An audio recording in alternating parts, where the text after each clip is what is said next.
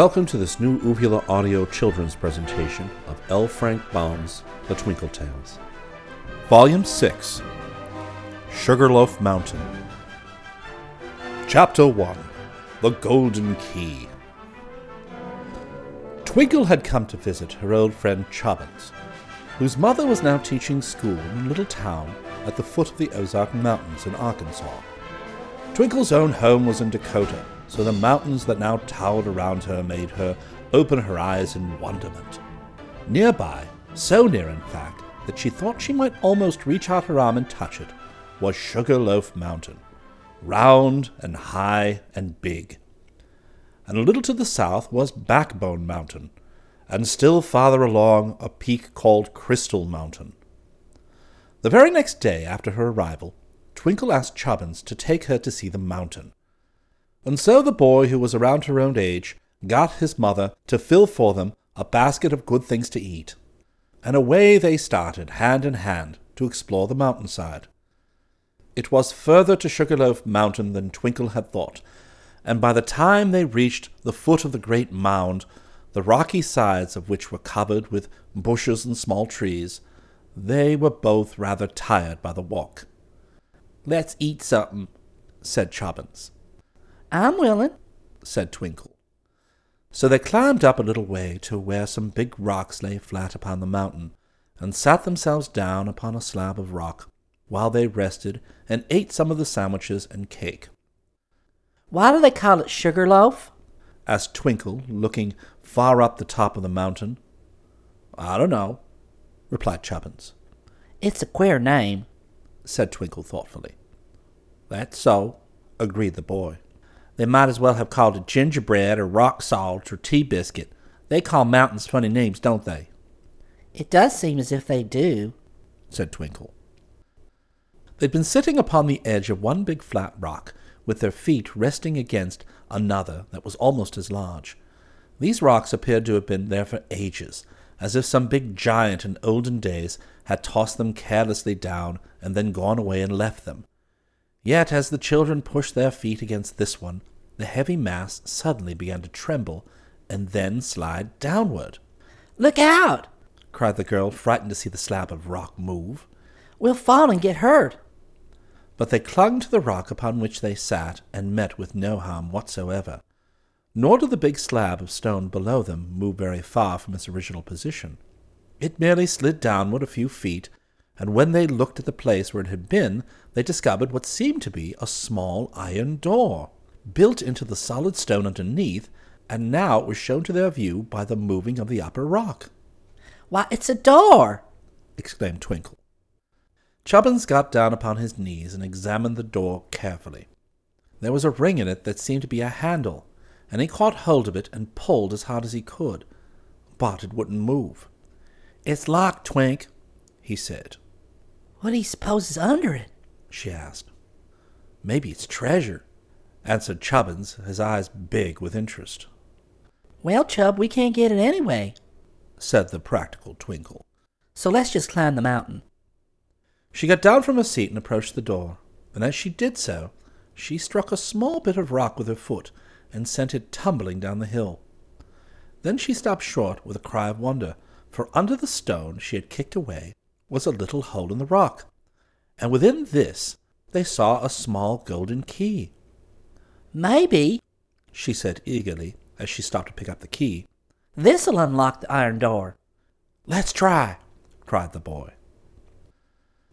Chapter 2 through the tunnel. They examined the door carefully, and at last found near the center of it a small hole. Twinkle put the golden key into this, and found that it fit exactly. But it took all of Chubbins' strength to turn the key in the rusty lock. Yet finally it did turn, and they heard the noise of bolts shooting back. So both took hold of the ring and pulled hard together, and managed to raise the iron door on its hinges. All they saw before them was a dark tunnel with stone steps leading down into the mountain. No treasure here, said the little girl. Perhaps it's farther in, replied Chubbins. Shall we go down? Won't it be dangerous? she asked. Don't know, said Chubbins honestly.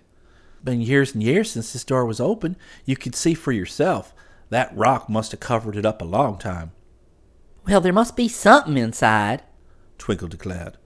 or there wouldn't be any door or or any steps. That's so, answered Chubbins. I'll go down and see. You wait, No, I'll go too. said Twinkle. I'd be just as scared waiting outside as I would in here, and I'm bigger than you are, Chub.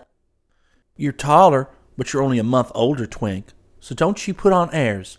And I'm the strongest, We'll both go, she declared. and then if we find the treasure, we'll divide it. All right, come on. Forgetting their baskets, which they left upon the rocks, they crept through the little doorway and down the steps. There were only seven steps in all, and then came a narrow but level tunnel that led straight into the mountainside.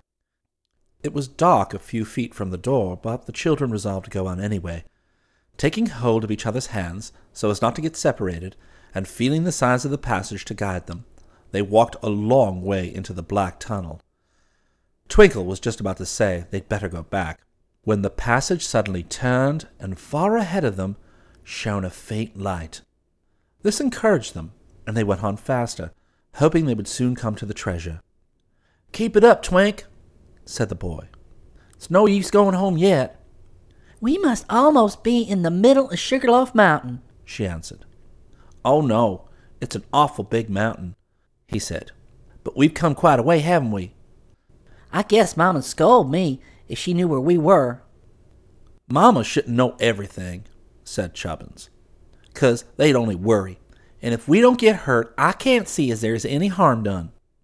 But we mustn't be naughty, Chub. The only thing that's naughty is doing what you're told not to do, he replied. And no one told us not to go into the middle of Sugarloaf Mountain. Just then they came to a curve in their path and saw a bright light ahead. It looked to the children just like daylight, so they ran along and soon passed through a low archway and came into, well, the scene before them was so strange that it nearly took their breath away, and they stood perfectly still and stared as hard as their big eyes could possibly stare. Chapter 3 Sugarloaf City Sugarloaf Mountain was hollow inside, for the children stood facing a great dome that rose so far above their heads it seemed almost as high as the sky. And underneath the dome lay spread out the loveliest city imaginable. There were streets of houses and buildings, with round domes and slender, delicate spires reaching far up into the air, and turrets beautifully ornamented with carvings, and all these were white as the driven snow, and sparkling in every part like millions of diamonds, for they were all built of pure loaf sugar. The pavements of the streets were sugar, and the trees and bushes and flowers were likewise sugar. But these last were not all white, because not all sugar is white, and they all showed many bright colors of red sugar and blue sugar, and yellow, purple, and green sugar, all contrasting most prettily with the sparkling white buildings and the great white dome overhead. This alone might well astonish the eyes of children from the outside world, but it was by no means all that Twinkle and Chubbins beheld in that first curious look at Sugarloaf City. For the city was inhabited by many people, men, women, and children, who walked along the streets just as briskly as we do, only all of them were made of sugar. There were several different kinds of these sugar people. Some who strutted proudly along were evidently of pure loaf sugar, and these were of a most respectable appearance.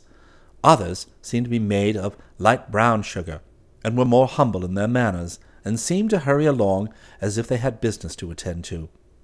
Then there were some of sugar so dark in color that Twinkle suspected it must be maple sugar, and these folks seemed to be of less account than any of the others, being servants, drivers of carriages, and beggars and idlers. Carts and carriages moved along the streets and were mostly made of brown sugar. The horses that drew them were either pressed sugar or maple sugar. In fact, everything that existed in this wonderful city was made of some kind of sugar. Where the light which made all this place so bright and beautiful came from, Twinkle could not imagine. There was no sun, nor were there any electric lights that could be seen, but it was fully as bright as day, and everything showed with great plainness. While the children who stood just outside the archway through which they had entered were looking at the wonders of Sugarloaf City, a file of sugar soldiers suddenly came around a corner at a swift trot. Halt! cried the captain. He wore a red sugar jacket and a red sugar cap, and the soldiers were dressed in the same manner as their captain, but without the officer's yellow sugar shoulder straps. At the command, the sugar soldiers came to a stop and all pointed their sugar muskets at Twinkle and Chubbins. Surrender! said the captain to them. Surrender or I'll. I'll. He hesitated. What'll you do? asked Twinkle. I don't know what, but something very dreadful, replied the captain. But of course you'll surrender. I suppose we'll have to, answered the girl. That's right. I'll just take you to the king and let him decide what to do, he added pleasantly. So the soldiers surrounded the two children, shouldered arms, and marched away down the street.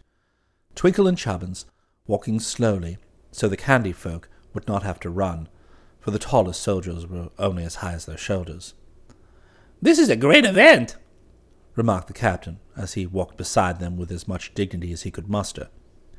It was really good of you to come by and be arrested, for I haven't had any excitement for a long time. The people here are such good sugar that they seldom do anything wrong. Chapter 4 To the King's Palace What, allow me to ask, is your grade of sugar? inquired the captain with much politeness. You do not seem to be the best loaf, but I suppose that of course you are solid. Solid what? Asked Chubbins. Solid sugar, replied the captain. We're not sugar at all, explained Twinkle. We're just meat. Meat? What's that? Haven't you got any meat in your city? No, he replied, shaking his head. Well, I can't exactly explain what meat is, she said. But it's not sugar anyway. At this, the captain looked solemn. Isn't any of my business after all, he told them. The king must decide about you, for that's his business. But since you're not made of sugar, you must excuse me if I decline to converse with you any longer. It's beneath my dignity. Oh, that's all right, said Twinkle. Where we come from, said Chubbins, meat costs more a pound than sugar does, so I guess we're just as good as you are. But the captain made no reply to this statement, and before long they stopped in front of a big sugar building while a crowd of sugar people quickly gathered. Stand back! cried the captain, and the sugar soldiers formed a row between the children and the sugar citizens, and kept the crowd from getting too near. Then the captain led Twinkle and Chubbins through a high sugar gateway, up a broad sugar walk, to the entrance of the building. Must be the king's castle, said Chubbins. The king's palace, corrected the captain stiffly. What's the difference? asked Twinkle. But the sugar officer did not care to explain. Brown sugar servants in plum colored sugar coats stood at the entrance of the palace, and their eyes stuck out like lozenges from their sugar faces when they saw the strangers the captain was escorting. But every one bowed low and stood aside for them to pass, and they walked through the beautiful halls and reception rooms where the sugar was cut into panels and scrolls and carved to represent all kinds of fruit and flowers. Isn't that sweet? said Twinkle. Sure is, answered Chubbins.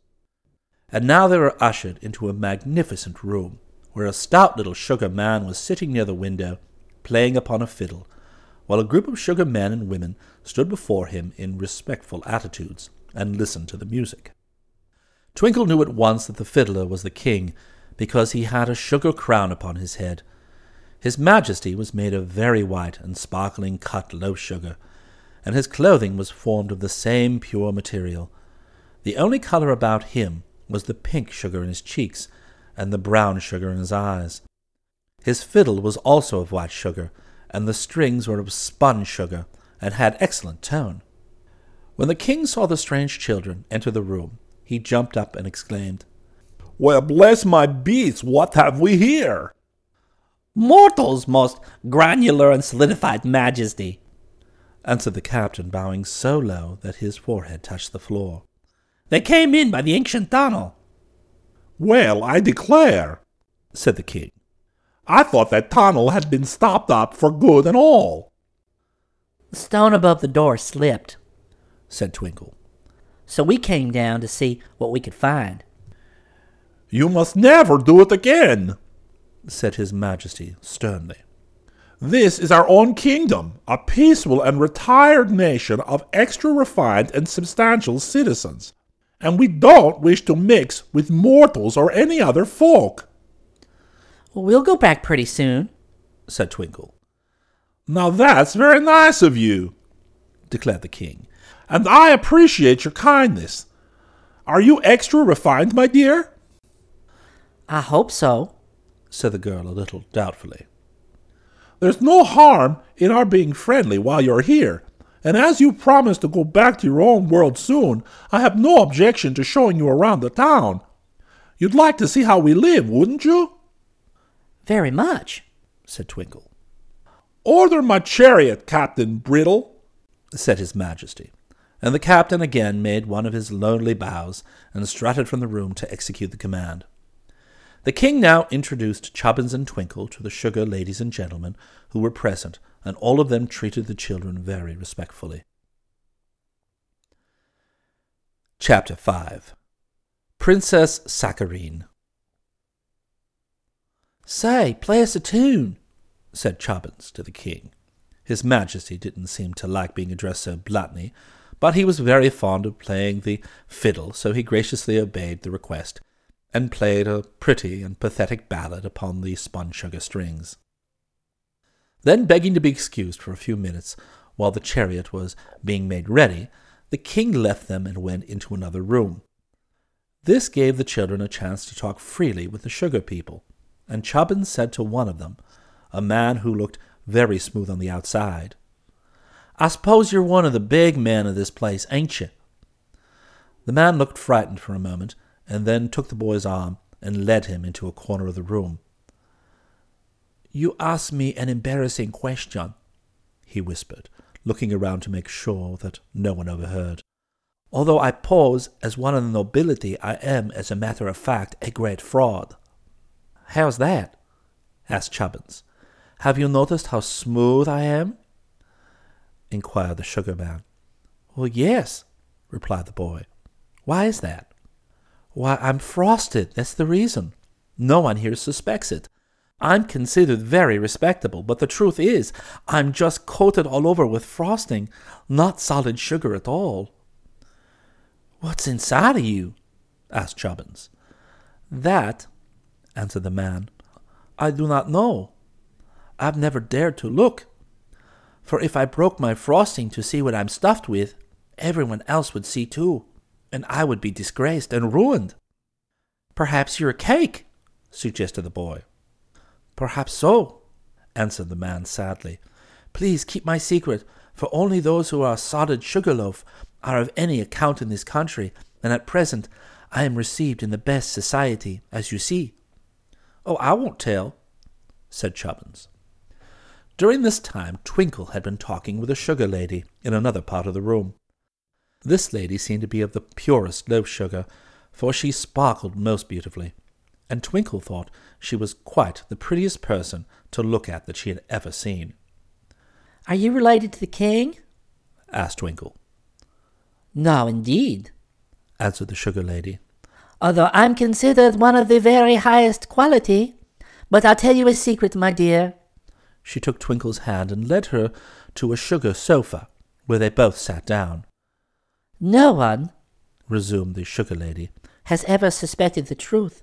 I'm only a sham, and it worries me dreadfully. I don't understand what you mean, said Twinkle. Your sugar seems to be as pure and sparkling as that of the king. Things are not always what they seem, sighed the sugar lady. What you see of me on the outside is all right, but the fact is, I'm hollow. Dear me, exclaimed Twinkle in surprise. How do you know that? I can feel it, answered the lady impressively. If you weighed me, you'd find I'm not so heavy as the solid ones, and for a long time I've realized the bitter truth that I'm hollow. It makes me very unhappy, but I don't dare confide my secret to anyone here because it would disgrace me forever. I wouldn't worry, said the child. They'll never know the difference. Not unless I should break, replied the sugar lady. But if that happened, all the world could see I'm hollow, and instead of being welcomed in good society, I'd become an outcast. It's even more respectable to be made of brown sugar than to be hollow, don't you think? Well, said Twinkle, I'm a stranger here, so I can't judge. But if I were you, I wouldn't worry unless I got broke. And you may be wrong after all, and as sound as a brick. Chapter 6 The Royal Chariot Just then the king came back into the room and said, The chariot is at the door, and as there are three seats, I'll take Lord Cloy and Princess Saccharine with us. So the children followed the king to the door of the palace, where stood a beautiful white and yellow sugar chariot, drawn by six handsome sugar horses, with spun sugar tails and manes, and driven by a brown sugar coachman in a blue sugar livery. The king got in first, and the others followed. Then the children discovered that Lord Cloy was the frosted man, and Prince Saccharine was the sugar lady who had told Twinkle that she was hollow. There was quite a crowd of sugar people at the gates to watch the departures of the royal party, and a few soldiers and policemen were also present to keep order. Twinkle sat beside the king, and Chubbins sat on the same seat with Princess Saccharine, while Lord Cloy was obliged to sit with the coachman. When all were ready, the driver cracked a sugar whip, but he didn't break it, and away the chariot dashed over a road paved with blocks of cut loaf sugar. The air was cool and pleasant, but there was a sweet smell to the breeze that was peculiar to this strange country. Sugar birds flew here and there, singing sweet songs, and a few sugar dogs ran out to bark at the king's chariot as it whirled along. Haven't you got any automobiles in your country? asked Twinkle. No, answered the king. Anything that requires heat to make it go is avoided here because heat would melt us and ruin our bodies in a few minutes. Automobiles would be dangerous in Sugarloaf City. Well, they're dangerous enough anywhere, answered Twinkle. What do you feed your horses? They eat a fine quality of barley sugar that grows in our fields, answered the king. You'll see it presently, for we will drive out to my country villa, which is near the edge of the dome, opposite to where you came in. First, however, they rode all about the city, and the king pointed out the public buildings and the theatres and the churches and a number of small but pretty public parks. And there was a high tower near the centre that rose halfway to the dome, it was so tall. Aren't you afraid the roof will cave in sometime and ruin your city? asked Twinkle to the king. Oh, no, he answered. We never think of such a thing. Isn't there a dome over the place where you live? Well, yeah, said Twinkle. But that's the sky. Do you ever fear it will cave in? inquired the king. No, indeed, she replied with a laugh at the idea. Well, it's the same way with us, returned his majesty. Domes are the strongest things in the world. Chapter 7 Twinkle Gets Thirsty. After they had seen the sights of the city, the carriage turned into a broad highway that led into the country, and soon they began to pass fields of sugar corn and gardens of sugar cabbages and sugar beets and sugar potatoes. There were also orchards of sugar plums and sugar apples and vineyards of sugar grapes. All the trees were sugar, and even the grass was sugar, while sugar grasshoppers hopped about in it. Indeed, Chubbins decided that not a speck of anything beneath the dome of Sugarloaf Mountain was anything but pure sugar, unless the inside of the frosted man proved to be of a different material. By and by they reached a pretty villa, where they all left the carriage and followed the Sugar King into the sugar house. Refreshments had been ordered in advance over the sugar telephone, so that the dining table was already laid, and all they had to do was sit in the pretty sugar chairs and be waited upon by maple sugar attendants. There were sandwiches and salads and fruits and many other sugar things to eat, served on sugar plates, and the children found that some were flavored with wintergreen and raspberry and lemon, so that they were almost as good as candies. At each plate was a glass made of sugar crystal and filled with thick sugar syrup, and this seemed to be the only thing to drink. After eating so much sugar, the children naturally became quite thirsty, and when the king asked Twinkle if she would like anything else, she answered promptly, Yes, please, I'd like a drink of water. At once a murmur of horror arose from the sugar people present, and the king pushed back his chair as if greatly disturbed. Water? He exclaimed in amazement. Sure, replied Chubbins. I want some water too. We're thirsty. The king shuddered. Nothing in the world, he said gravely, is so dangerous as water. It melts sugar in no time, and to drink it would destroy you instantly. Well, yeah, but we're not made of sugar. said Twinkle.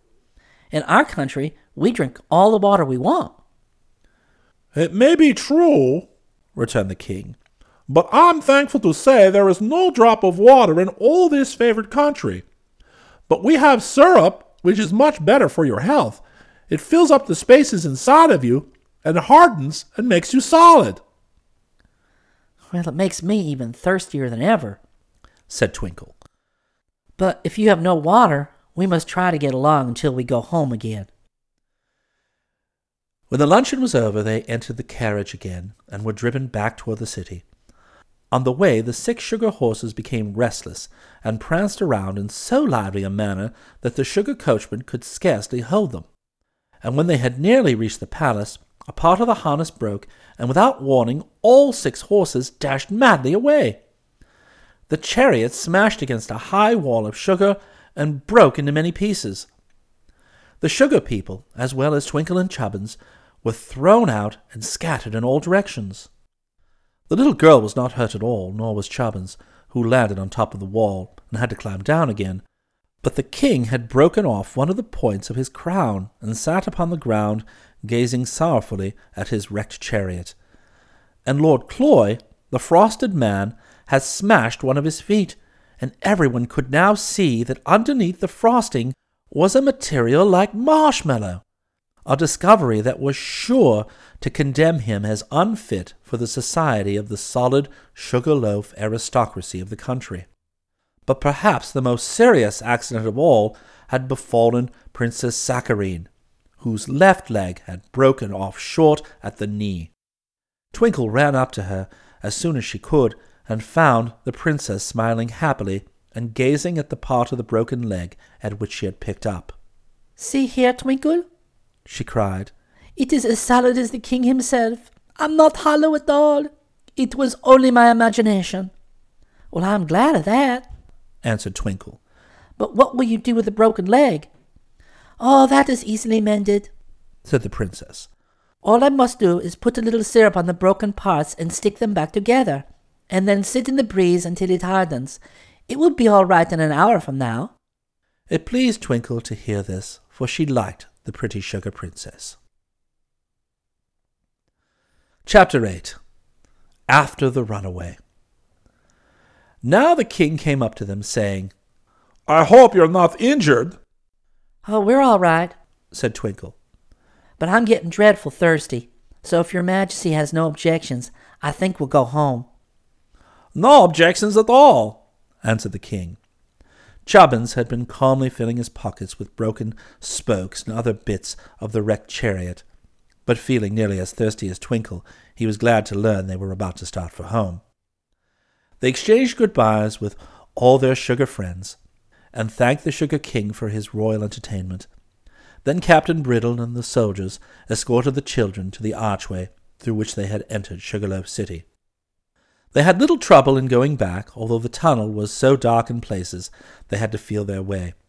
But finally daylight could be seen ahead, and a few minutes later they scrambled up the stone steps and squeezed through the little doorway. There was their basket, just as they had left it, and the afternoon sun was shining softly over the familiar worldly landscape, which they were both rejoiced to see again. Chubbins closed the iron door, and as soon as he did so, the bolts shot into place, locking it securely. Where's the key? asked Twinkle. I put it in my pocket, said Chubbins. But it must have dropped out when I tumbled from the king's chariot, Well, that's too bad, 'cause now we can never get to see the Sugar City again. said Twinkle. The door is locked and the key's on the other side. Well, never mind, said the boy.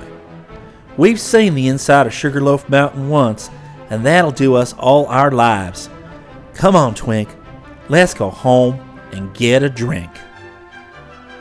The end. This is your narrator, Jim Campanella. We hope that you've enjoyed this Uvula audio presentation of The Twinkle Tales by L. Frank Baum. The Teddy Bear Picnic theme was composed by John Walter Bratton in 1907. Please feel free to write us and tell us what you think at uvulaaudio at uvulaaudio.com. You can also become a Facebook fan of Uvula Audio. Just do a search for Uvula Audio on Facebook or do it from the main Uvula Audio webpage. As usual, check out our Cafe Press website for t shirts, etc. For other Uvula Audio titles, please go to our website at www.uvulaaudio.com. We are listed on iTunes, and you can subscribe and download our podcasts from there for free. If you like our podcast, please feel free to tip us whatever amount you may like using the secure PayPal link. Next up in our queue of new bookcasts, after winter hiatus, will be Starborn by Andre Norton. This is the sequel to The Stars Are Ours, which we presented earlier this year. The story follows the fate of the humans on their new world several hundred years after the space colony was first founded. This is another classic of speculative fiction, which we know that you will really appreciate. From all of us at Uvula Audio, we thank you.